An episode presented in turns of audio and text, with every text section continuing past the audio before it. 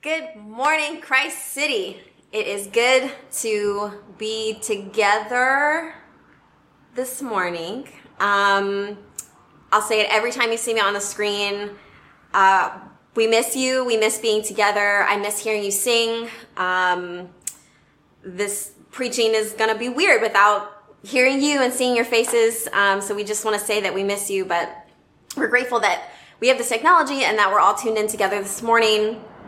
Um, we are in the middle of a series right now that we are calling the Welcoming Kingdom.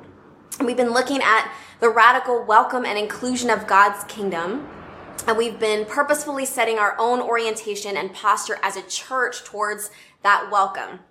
So the series has been abbreviated a little because of our virtual format, which is kind of a bummer because we've been planning this for a long time.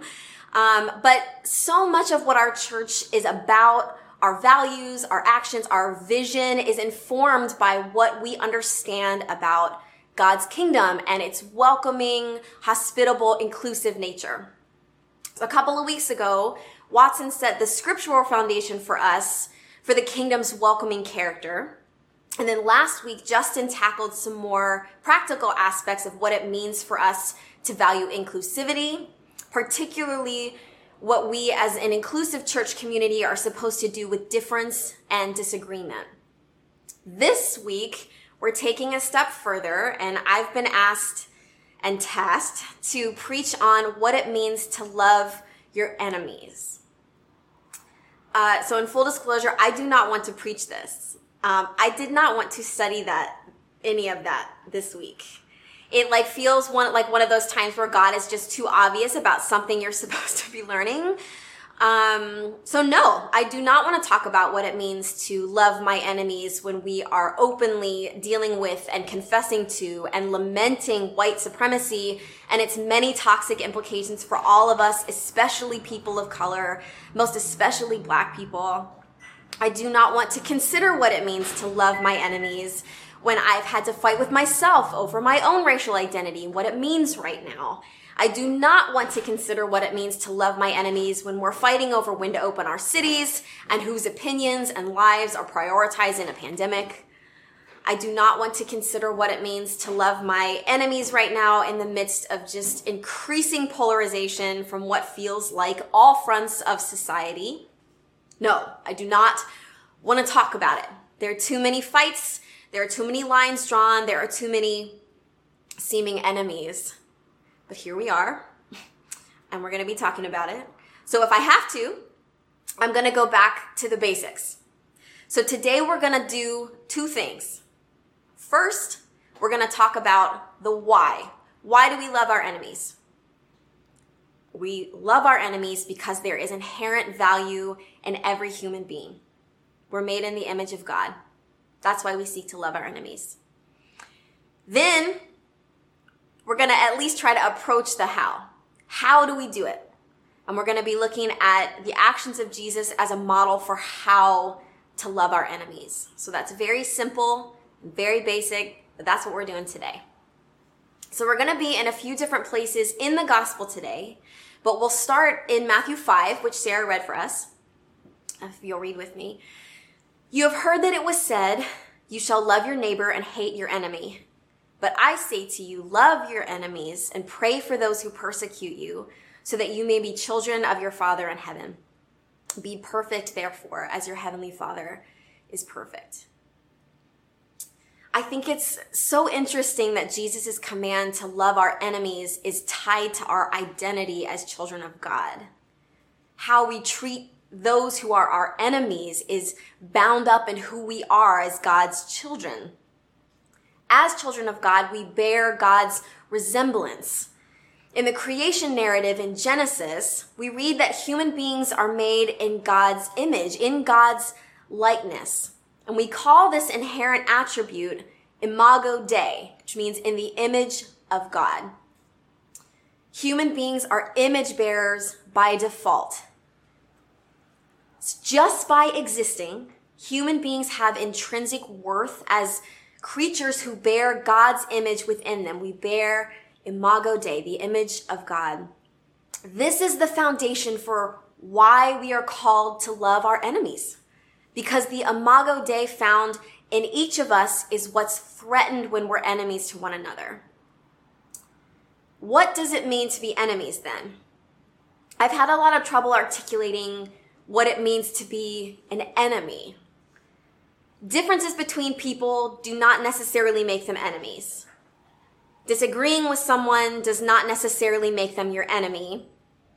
And as we've talked about both in this series and in our previous series on what it means to be the church, acknowledging difference and acknowledging diversity is part of our calling as the church.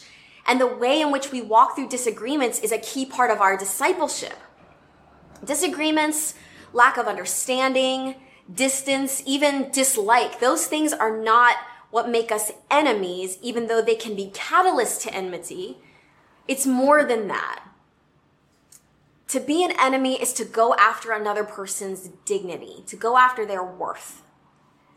I think what causes enmity between us is our temptation to deny the image of God in one another. To be an enemy is to deny the image of God in another person. To be an enemy is to dehumanize another person. It's to seek to deface or damage or flat out deny the image of God in someone else and therefore rob them of their true identity and their God given value. So this week I wanted to see how Jesus dealt with his enemies in the Gospels, how he loved his enemies. So I did a quick sweep of all the Gospels. I spent a little bit more time in John and I made sort of like a cheat sheet list of the interactions that Jesus had with those who would be considered his enemies. And this list was not exhaustive, um, but it was still very telling. Jesus definitely had enemies. Jesus consistently faced people who questioned, who tried to undermine his identity as a son of God. Of the many interactions Jesus had with his enemies, there were three things that I noted in my little list. First, Jesus used discernment in engaging with his enemies. Sometimes Jesus confronted them. Sometimes he dialogued. Other times, though, he deliberately avoided them, made it a point to stay away from them, didn't answer their questions, or even retreats. For Jesus, loving his enemies wasn't a formula. It took discernment, and he was wise about his own capacity to engage. So, outside of his arrest and his trials, the most repeated enemy Jesus has encounters with throughout the Gospels are the group of religious leaders called the Pharisees. So, in the Gospels, when you're reading about Jesus, like ruffling feathers or getting into some kind of a disagreement, it's almost always with the Pharisees. They were constantly coming for Jesus and not only undermining him, but flat out denying his divinity and therefore his identity. And while we can understand this hesitancy of the Pharisees, of the Pharisees to just, you know, freely accept that Jesus was the son of God, the Pharisees saw Jesus as an enemy because he threatened them. Undermining his identity wasn't just a matter of like religious clarity. It was also the means by which they could retain their power. And so Jesus' interactions with the Pharisees show the widest breadth of what it means to love your enemies. Now, I don't have time to go through all these instances today because there are so many, but throughout the Gospels, Jesus uses discernment and engages with them differently. There are times when he directly confronts them. So when the Pharisees challenge him after healing a man on the Sabbath in John chapter 5, Jesus directly pushes back on them to legitimize his authority as the Son of God. It's the same thing in John chapter 9 after the Pharisees confront him again when he restores the sight of a man who was born blind. He makes them so angry that verse 34 says they drove him out. In Matthew 23, the Pharisees have been questioning him and questioning him, trying to get at his identity um, to illegitimize him, and Jesus rebukes them very sharply. Now, I'm not going to read all that here, but suffice it to say, this is the part of the Gospels where Jesus denounces his enemies to their faces as whitewashed tombs, blind guides, blind fools, snakes, a brood of vipers, and hypocrites. There are times when strong language like this is in fact loving your enemies. It's not all the time. And we'll come back to this in a minute, but this is one way that Jesus engaged in loving his enemies. That said, there are other spots in the Gospels in which Jesus intentionally does not engage with the Pharisees. In John 7, he avoids Judea and travels in secret so as to avoid confrontation. In John 11, Jesus retreats to a different town with his disciples because of threats from his enemies. Throughout his ministry, Jesus retreats to solitude to pray, to reflect, to remember his identity, and for his own safety. He was, his life was threatened. Cultivating our own understanding of how we bear God's image in solitude protecting ourselves from harm, this is also what it looks like to love your enemies. Discernment is needed. Jesus used discernment. That's the first thing that I noticed. The second thing that I noticed in all of Jesus' interactions with his enemies from the Gospels is that Jesus does not withhold truth from his enemies about himself, about them, or about God. In John 3, Jesus is visited by a Pharisee named Nicodemus. Nicodemus was a man from the same group that is bent on undermining who Jesus is. This is Jesus' enemy. In John 3, this is the story. Now there was a Pharisee named Nicodemus, a leader of the Jews. He came to Jesus by night and said to him, Rabbi, we know that you are a teacher who has come from God, for no one can do these signs that you do apart from the presence of God. Jesus answered him, Very truly I tell you, no one can see the kingdom of God without being born from above. Nicodemus comes to him at night in secret because he's he's breaking from the Pharisees by asking Jesus some some actual sincere questions. Jesus has every right to disengage with Nicodemus because of the enmity between them. In his interaction though, we see that what Jesus does is reveal truth to Nicodemus. He does not withhold truth. Nicodemus asks more questions. Jesus reveals more truth. Their enemyhood is not a barrier to truth. We see this again in John 18 and John 19 when Jesus has um, been arrested. He's being questioned by the high priest and also by Pilate. He's been conspired against, he's been tried unfairly. And when Pilate asks him who he is, Jesus reveals his identity, even to the man who holds all power over him at that point. In verse 37, Jesus says to Pilate, For this I was born, and for this I came into the world, to testify to the truth. Jesus did not withhold truth from his enemies. The last thing in all of his interactions with, with his enemies that I noted was that Jesus protects his own identity as God's son and he protects the imago Dei of others, including his enemies. So there's a story in John 4 about Jesus' interaction with a Samaritan woman at a well. This woman wasn't um, a direct enemy of Jesus like the Pharisees were, but instead she was part of a legacy of enmity between the Samaritans and the Jews. So because of religious conflicts and political conflicts, Samaritans and Jews hated each other and they contended for the invalidation of each other as groups. And we can see this even in this short narrative in John 4. Jesus came to a Samaritan city called Sychar near the plot of ground that Jacob had given to his son Joseph.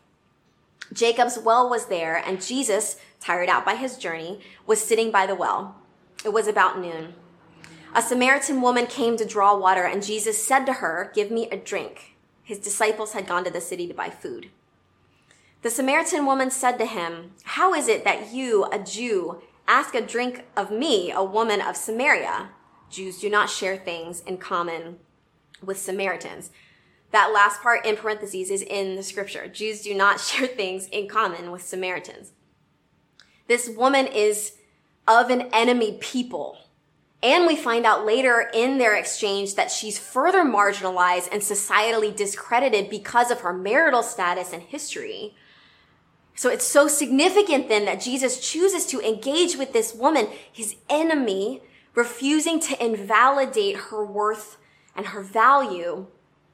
Similar to his interactions with Nicodemus, Jesus does not withhold truth from her. He says plainly to her in verse 26 that he is the Messiah and he's acknowledging her inherent value to know and understand the truth.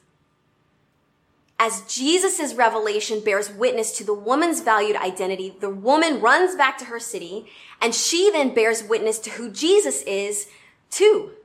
Verse 39. Many Samaritans from that city believed in him because of the woman's testimony. Jesus refused to continue enforcing the legacy of enmity between them, leading the woman to do the same thing. So here are two people. They are enemies and they're recognizing the value in one another, the God in one another, even though differences and disagreements still remain. They're loving their enemy. Now, I'm not here to make a blanket statement on steps to love our enemy. I can't make a, a blanket statement on this is how we dismantle enmity. I, I can't do that. We've seen that Jesus didn't have just one way to love his enemies, that he modeled um, discernment and, and many different ways of what it means to love our enemies. What I can say though is that we're called to do it we are called to love our enemies. If enmity is the marring of the imago Dei in another person, we have the responsibility to call that out. Enmity between people seeks to destroy our identity as image bearers. And the gospel does not allow us to be okay with that. We're to call out the ways in which we see people trying to chip away at the image of God in others as individuals and as groups systemically.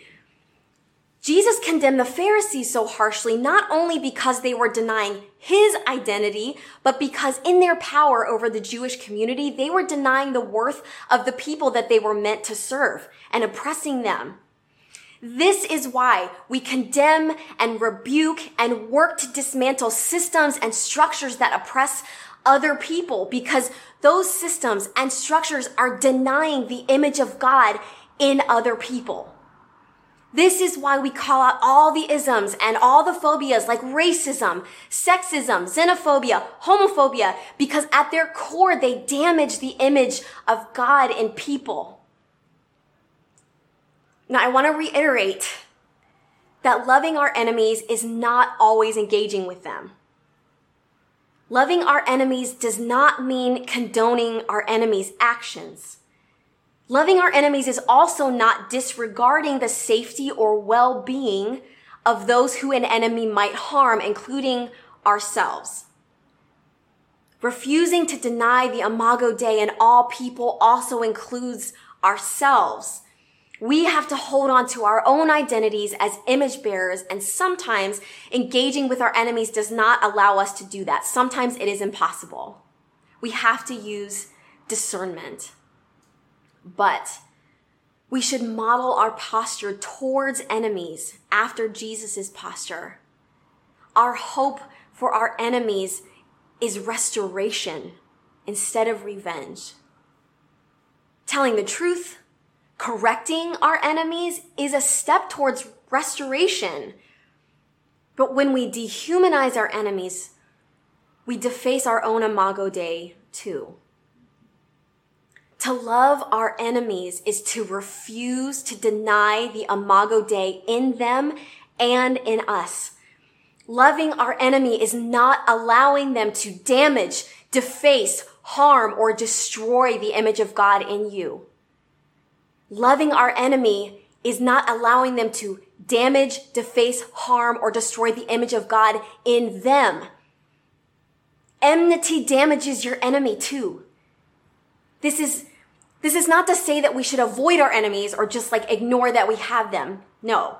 We need to name our enmity. We need to name the ways it threatens both our, our identity and our enemy's identity as image bearers of God. So I was reading an article this week in my study by Pastor Melissa Florer-Bixler, and she wrote an article on kind of what it means to love our enemies in the context of immigration issues in the US. And it was really good. I, I just want to read part of what she wrote. She wrote, to love your enemies is to call them out of the world of denial and oppression. To love your enemies is to help them see the truth about themselves and show them that something else is possible. To love your enemies is to tell them the story of how once we too were enemies of God and that through the love of God who lived and died and rose among us, we are now called friends. We have enemies because we hope that one day we might call them friends. We can hold this kind of hope not because of what we're able to do in our own strength, but because of the gospel. To love our enemies is to proclaim the gospel. It's to proclaim that we are no longer bound to enmity. We're no longer bound to enemyhood, to hostility, to hatred. This is the good news. This is what Jesus models for us. We are no longer bound to being enemies. We are no longer bound to having to deface the image of God in someone else, even if that's what they're doing to us we can say to them, You are my enemy, but I don't want you to be. There's another way. This is kingdom living. This is who we are as kingdom people. We're marked by the radical welcome and inclusion of God. Loving our enemies is wanting for them what we want for ourselves. It's refusing to mar their identity as image bearers. Now, I don't have a bunch of practical steps for us this morning, church. Like I said, I did not want to preach this, and you know, I don't want to think about it this week, though we're going to have to. Um, I know that this message will hit differently for different people. Um, I, and I want to give you space to figure out what that means for you. So, my ask for us this morning then is very simple. This week, I want you to take some time to name your enemies, just name them, and then pray for them. That's it. Name them, name your enemies, and pray for them. That's where we can start. We can start there, even as just a reminder to ourselves that we are not bound to being enemies, but that we are called to love. One thing that we do together when we're together on Sundays in minor and when we're all in our separate spaces and homes to remind ourselves again of this gospel of this freedom that we have to not be bound to sin, to enemyhood with one another, is that we take communion together. So if you want to take just a minute and grab the carb of your choice and the beverage of your choice, we're going to take communion together to be reminded of what Jesus has done. And through Jesus, we are able to live in the freedom to not being enemies with one another.